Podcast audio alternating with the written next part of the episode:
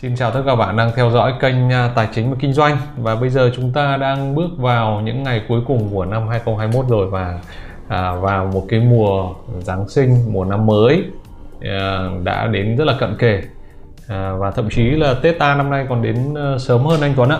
À, ừ. Như thế chúng ta sẽ hôm nay chúng ta sẽ có những cái chủ đề mà thực sự nó nó mang tính uh, vui tươi hơn, hữu ích hơn, nó mang lại nhiều hy vọng hơn Đấy, chúng ta sẽ đóng lại một năm cũ 2021 là sắp tới và mở ra một cái chương mới cho năm 2022 thế thì uh, chủ đề ngày hôm nay của chúng tôi uh, liên quan đến câu chuyện là chúng ta sẽ phát triển tài chính đặc biệt là tài chính của mỗi cá nhân chúng ta và gia đình chúng ta trong uh, cái giai đoạn mới như thế nào Đấy. chúng tôi thì uh, trên uh, cộng đồng cố vấn tài chính Việt Nam uh, sắp tới sẽ có một cái uh, chương trình một cái game một cái mini game uh, có tên gọi là uh, 20 again Đấy, 20 again nghĩa là gì? 20 là 20 và again là nếu chúng ta quay trở lại tuổi 20 một lần nữa thì chúng ta uh, sẽ làm những gì? Đấy, làm những điều mà chúng ta chưa cảm thấy rằng là chúng ta chưa thực hiện tốt nếu như mà ai đó đã qua cái tuổi 20. Đấy, thế thì uh, để làm được những cái việc này thì ngày hôm nay à, anh Tuấn sẽ cho chúng ta một cái thuật ngữ à, rất là quan trọng nhưng mà thực sự là rất mang lại rất nhiều hy vọng trong tài chính cá nhân. À. Vâng. À, một năm cũ thì sắp khép lại và một năm mới mở ra. Mỗi lần mà à, tôi mới học được một cái khóa mới trong năm nay thì tôi cũng có một cái khóa học rất là hay. Đó là tôi hiểu rằng là để bắt đầu một cái mới thì chúng ta phải có thời gian lắng động lại chúng ta đóng lại những cái công việc cũ. Thế thì đây là một cái điểm thời điểm rất là tuyệt vời để chúng ta ngồi xem lại trong năm vừa qua chúng ta đã làm được những gì và chúng ta lên kế hoạch cho những cái à, việc mới. Và 20 again ấy nó không chỉ dành cho những người trẻ đâu. À, ở, ở đây ý, thì tôi rất là mong muốn rằng là cái cuộc thi 20 Again nó sẽ có sức lan tỏa là những người đã qua tuổi 20 rồi và viết lại. Và cái thông điệp đấy được các bạn trẻ đón nhận trong cái việc xây dựng kế hoạch cho cái kế hoạch tài chính cá nhân của mình.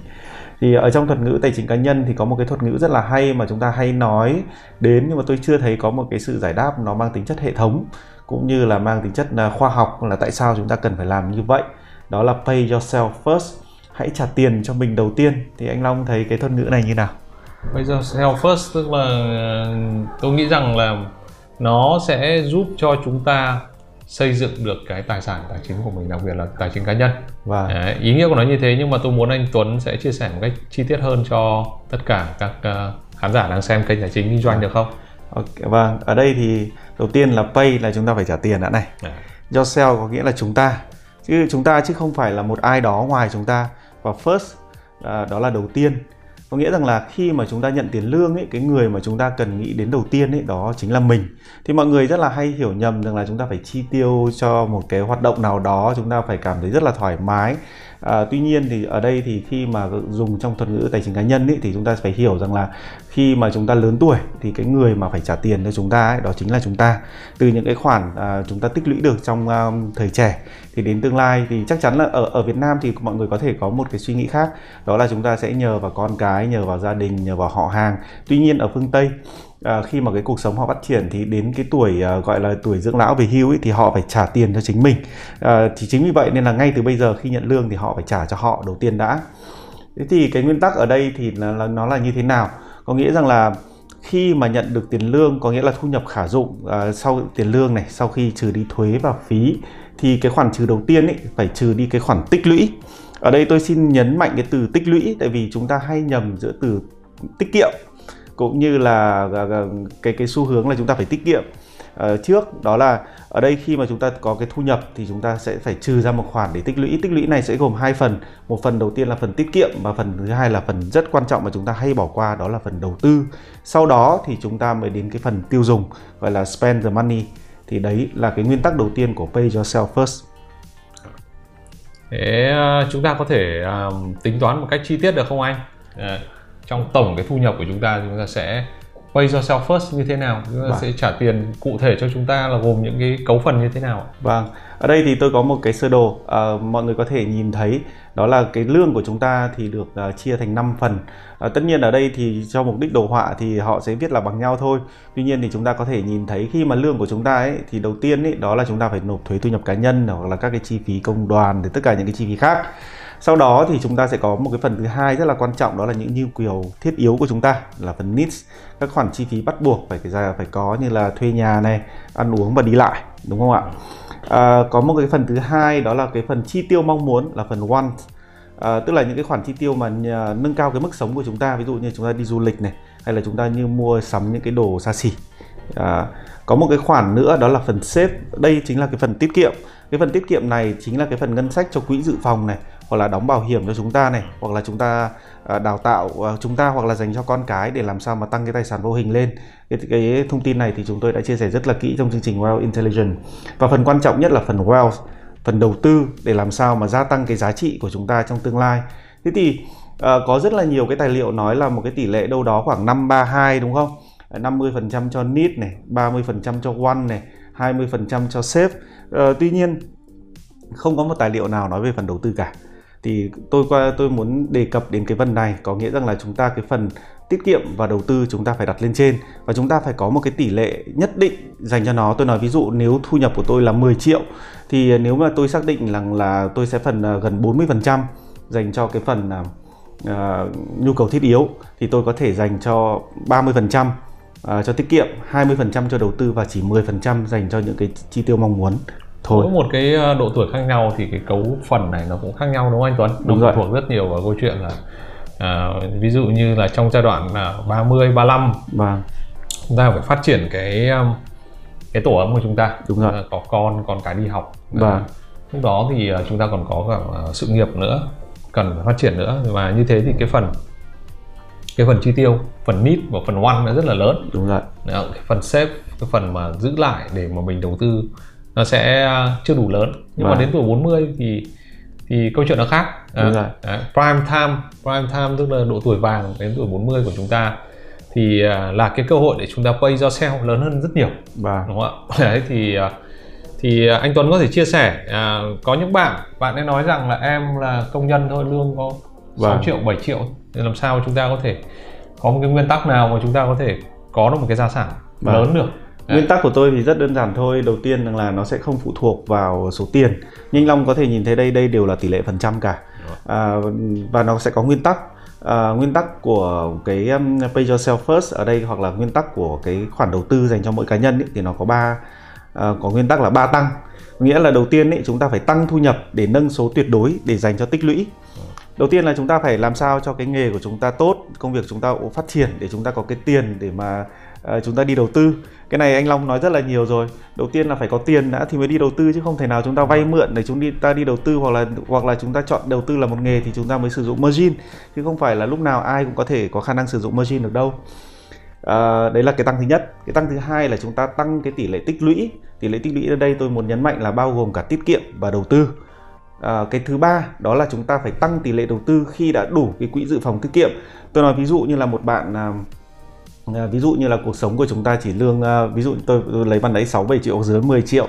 Và khi bạn đã, đã có cái khoản tích lũy độ khoảng 3 cho đến 6 tháng chi phí sinh hoạt rồi thì bạn ấy cũng có thể bắt đầu nghiên cứu đến cái phần đầu tư. Và như vậy cái phần à, đầu tư của bạn ấy một tháng không không phải là quá nhiều đâu.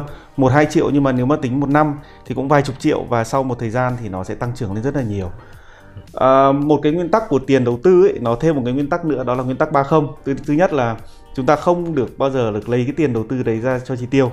Ừ. thứ hai là chúng ta cũng không sử dụng trong trường hợp khẩn cấp. Tại vì sao? Tại vì chúng ta đã có cái quỹ dự phòng từ tiết kiệm rồi.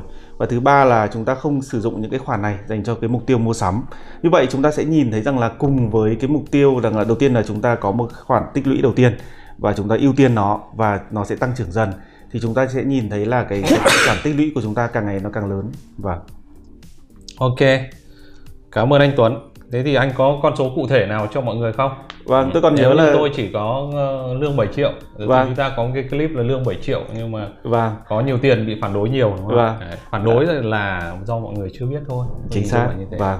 Ở đây thì lần này thì tôi sẽ chia sẻ rất là chi tiết con số này. Vẫn là một cái bạn à, công nhân thôi. Ừ. à, mà ở đây tôi tính tuổi bắt đầu từ tuổi 25 và cái thu nhập hàng năm của bạn ấy 7 triệu tôi là đáng nhẽ về lý thuyết là phải 80 84 à, tôi lấy thu nhập hàng năm ở đây chỉ có 80 triệu thôi.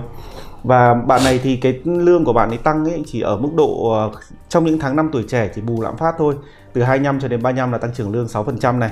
À, 35 cho đến 50 tăng trưởng à, 5% và thu nhập tăng trưởng giai đoạn 3 từ 50 cho đến 65 chỉ 4%. Và bạn này thì mỗi năm bạn ấy chỉ tăng trưởng cái mức độ tích lũy thêm 1% thôi. Bằng tuổi bây giờ là bạn ấy tích lũy 25%. Mỗi năm bạn ấy cố gắng, bạn ấy có kế hoạch tăng trưởng thêm 1% nữa. Ừ. Và và lợi nhuận đầu tư của bạn này cũng không có gì là đặc biệt cả bạn ấy tôi để bạn ấy là lợi nhuận đầu tư bằng cả số liệu của VN Index trong 10 năm trở lại đây là 12% 12% một năm vâng 12% một năm và lạm phát uh, có tính vào đây là khoảng 4% thế thì đã cái, tính lạm phát rồi nhá không có bạn này bảo là uh, mấy con số này về sau mua được bát phở vâng đúng rồi ạ yeah. Dạ. vâng thì anh Thanh Long có thể thấy ở đây uh, bạn này sau khi mà bạn ấy liên tục kiên trì ờ, trả tiền cho mình trước thì khi mà bạn ấy đến cái tuổi về hưu ấy đến tuổi 65 ấy thì cái số liệu mà uh, tích lũy thường xuyên như vậy bạn ấy con số đã lên đến 17 tỷ 17 tỷ là tôi xin nhắc lại là cái sức mua ngày hôm nay. Chính xác, tại vì chúng tôi đã trừ lạm phát 4% vâng. rồi. Nếu không trừ lạm phát thì con số này nó phải to hơn nhiều. Chính xác. Okay. Và đấy, chúng ta phải rất là rõ. Vâng. Đấy. Mà Thực bây giờ thì bạn cái... có 17 tỷ thì bạn làm gì? ngày hôm nay hay là chúng ta lại comeback lại, chúng ta quay trở lại cái tuổi 20 của chúng và... ta. Thì ở đây thì uh, nó chỉ ra một cái nguyên tắc tối quan trọng trong cái việc xác lập cái um, tài chính cá nhân, đó là chúng ta cần phải bắt đầu từ rất sớm. Đấy là cái yếu tố đầu tiên cái thứ hai chúng ta phải có một cái tỷ lệ dành cho tích lũy bao gồm cả tiết kiệm và đầu tư. Tức là chúng ta phải trả cho chúng ta để về sau về già chúng ta còn có cái tiền để chúng ta sinh hoạt. Đúng. thì gọi là pay yourself first. Và cái thứ ba đó là cái việc này nó phải là một cái việc làm rất là kỷ luật kiên trì và bền bỉ. Tôi nói thật với cả anh Long ấy, thì cái các cái con số này thì nó rất là đơn giản. Tuy nhiên cái khó ở đây và chúng ta hầu như chúng ta không đạt được đó là sự kiên trì. À, và à. cái tính kỷ luật một cái nữa thì tôi xin uh, uh, có thể chia sẻ thêm là chúng ta không cần có con số nhiều tiền như thế. Đúng rồi đúng không ạ? Thế cho nên nhiều bạn nói rằng là trong cuộc sống có nhiều biến cố rồi không ốm đau không nọ không kia. Vâng. nhưng mà tất cả những cái thứ đó nó được loại trừ ra và chúng ta đang tính. Ở đây là những cái con số tối thiểu. Vâng ở đây thì uh, cái tỷ lệ của chúng ta ừ. để dành cho tiết kiệm và đầu tư có 25% thôi. Đó. còn đây còn chúng ta còn 75% còn lại cho cái cuộc sống của chúng ta mà anh Long. Chúng ta cũng khá là thoải mái và khi mà chúng ta vì vì chúng ta không cần đến 16 tỷ với cái sức mua hiện tại. Và đó chúng ta chỉ cần có khi cần 3 4 tỷ 5 tỷ là chúng ta quá nhiều với cái sức mua hiện tại. Đúng rồi. Để mà chúng ta sống một sống rất là tốt rồi. Thế cho nên là là khi một những cái bài toán tài chính nó tính ra thì nó bao giờ cũng dự phòng ở cái tình huống là là, là gọi là cẩn trọng nhất. Đúng rồi. Đúng không Đấy. thì mọi người vẫn ờ, có thể sống ờ, bình thường ờ, kể cả mọi người muốn hưởng thụ đi chăng nữa thì mọi người vẫn có thể hưởng thụ trong cả một cái cái uh, quá trình dài từ nay cho đến cái năm uh, tuổi chúng ta nghỉ hưu nhưng mà vâng. chúng ta vẫn có được một cái lượng tiền uh, đủ lớn để mà chúng ta chi trả đấy, vâng. cho nên đấy là ý nghĩa của pay yourself first tức là chúng ta phải bây giờ chúng ta phải tính đến chuyện chúng ta đã trả trước đúng rồi cho chúng ta rồi đấy, đúng thì rồi. Uh, chúng ta mới gây dựng được tài chính cá nhân của mình À, có thêm một câu hỏi nữa mọi người hay hỏi tôi đó là cái tỷ lệ tích lũy của em bao nhiêu phần trăm à, thì là gọi là là đúng tại vì mọi người rất là hay thích tư duy ừ. theo kiểu đúng sai. Thực ra là trong tài chính cá nhân thì có một cái nguyên tắc quan trọng đó là phù hợp. À, nó phải phù hợp với bạn. Thì tôi có một cái thông qua cái quá trình làm việc với rất là nhiều khách hàng thì tôi có thể tư vấn cho bạn một cái cách đó là thông thường thì cái độ tuổi của bạn chính là cái tỷ lệ tích lũy. Ừ. ví dụ như tôi 40 thì tối thiểu tôi cũng phải có tích lũy được 40 phần trăm Đấy, ví dụ là như vậy. Thế còn các bạn trẻ lương thấp thì khi bắt đầu tuổi 20 thì các bạn chỉ cần tích lũy 20% thôi. 20% và nhiều rồi. Ví dụ như 7 triệu bạn à, tích lũy một tháng có triệu rưỡi thôi. Triệu rưỡi thôi à. thì một năm bạn cũng đã có đâu đó khoảng 18 triệu dành cho đầu tư. Nhưng mà và, liên tục liên tục. Nhưng mà chúng ta phải làm việc đấy liên tục thế thì à, đấy anh Long có thể chia sẻ thêm về cái tỷ lệ tích lũy tại vì anh Long có một cái bí kíp rất là hay đó là tỷ lệ tích lũy của anh Long bằng một người rất là cao tuổi. À, tôi tôi thì, thì thì tại sao? Bởi vì tôi có cái kế hoạch tài chính của tôi rất là sớm. Đấy, giống như anh Tuấn nói là phải sớm. Sớm thì uh, Uh, đến tuổi 40 thì tỷ lệ tích lũy rất cao rồi. Đúng rồi. Bởi vì uh, đa dạng nguồn thu nhập. Đúng rồi. Cái thêm một nhất cái là đa dạng nguồn thu nhập. Thêm một cái nguyên tắc nữa đó là khi mà chúng ta đã xác định từ sớm mà chúng ta tích lũy từ sớm ừ. thì uh, thực ra cái nhu cầu chi tiêu của chúng ta không quá nhiều đâu. Và càng càng cái độ tuổi càng cao ấy thì cái nhu cầu của chúng ta càng thấp xuống và chúng ta cái nếu mà chúng ta vẫn giữ được các cái nền tảng về công việc thì cái tỷ lệ tích lũy của chúng ta ừ. càng nhanh hơn. Và đó cũng là cái thông điệp tôi muốn chia sẻ với các bạn trong một năm mới khi xây dựng kế hoạch cá nhân. Đó là các bạn phải trả lương cho mình đầu tiên. Tại vì chính các bạn cái khoản tiền đó sẽ trả lương cho các bạn trả lương hưu cho các bạn về sau. Chứ chúng ta cũng không thể nào mà luôn luôn dựa vào à, người khác được. Dạ, và vâng. rất là cảm ơn anh Tuấn một cái à, thông điệp và cái cách thức về tài chính cá nhân một cái cụm từ ngắn thôi. Pay yourself first. Hãy à. trả lương cho bạn đầu tiên à, nó có thể giúp cho rất nhiều người trong số chúng ta ở đây đang theo dõi kênh tài chính kinh doanh có thể định hình cho chúng ta các cái phương pháp mà chúng ta sẽ có một cuộc sống an yên hơn khi mà chúng ta xác định cái mục tiêu rất rõ ràng của mình cho cái năm 2022 và những cái năm tiếp theo. Vâng, à, và với chúng tôi thì chúng tôi hy vọng rằng là các bạn sẽ có những cái comment đóng góp và, và các bạn có thể chia sẻ những cái trạng thái hay là cái tình trạng tài chính cá nhân của mình và chúng ta sẽ cùng đưa ra những cái phương pháp sắp tới để mà cải tiến uh, tháo gỡ những cái khó khăn uh, tăng trưởng cho cái tài chính cho chính bản thân mỗi chúng ta. Và xin hẹn gặp lại các bạn ở những cái chương trình tiếp theo. Ờ, xin trân trọng cảm ơn.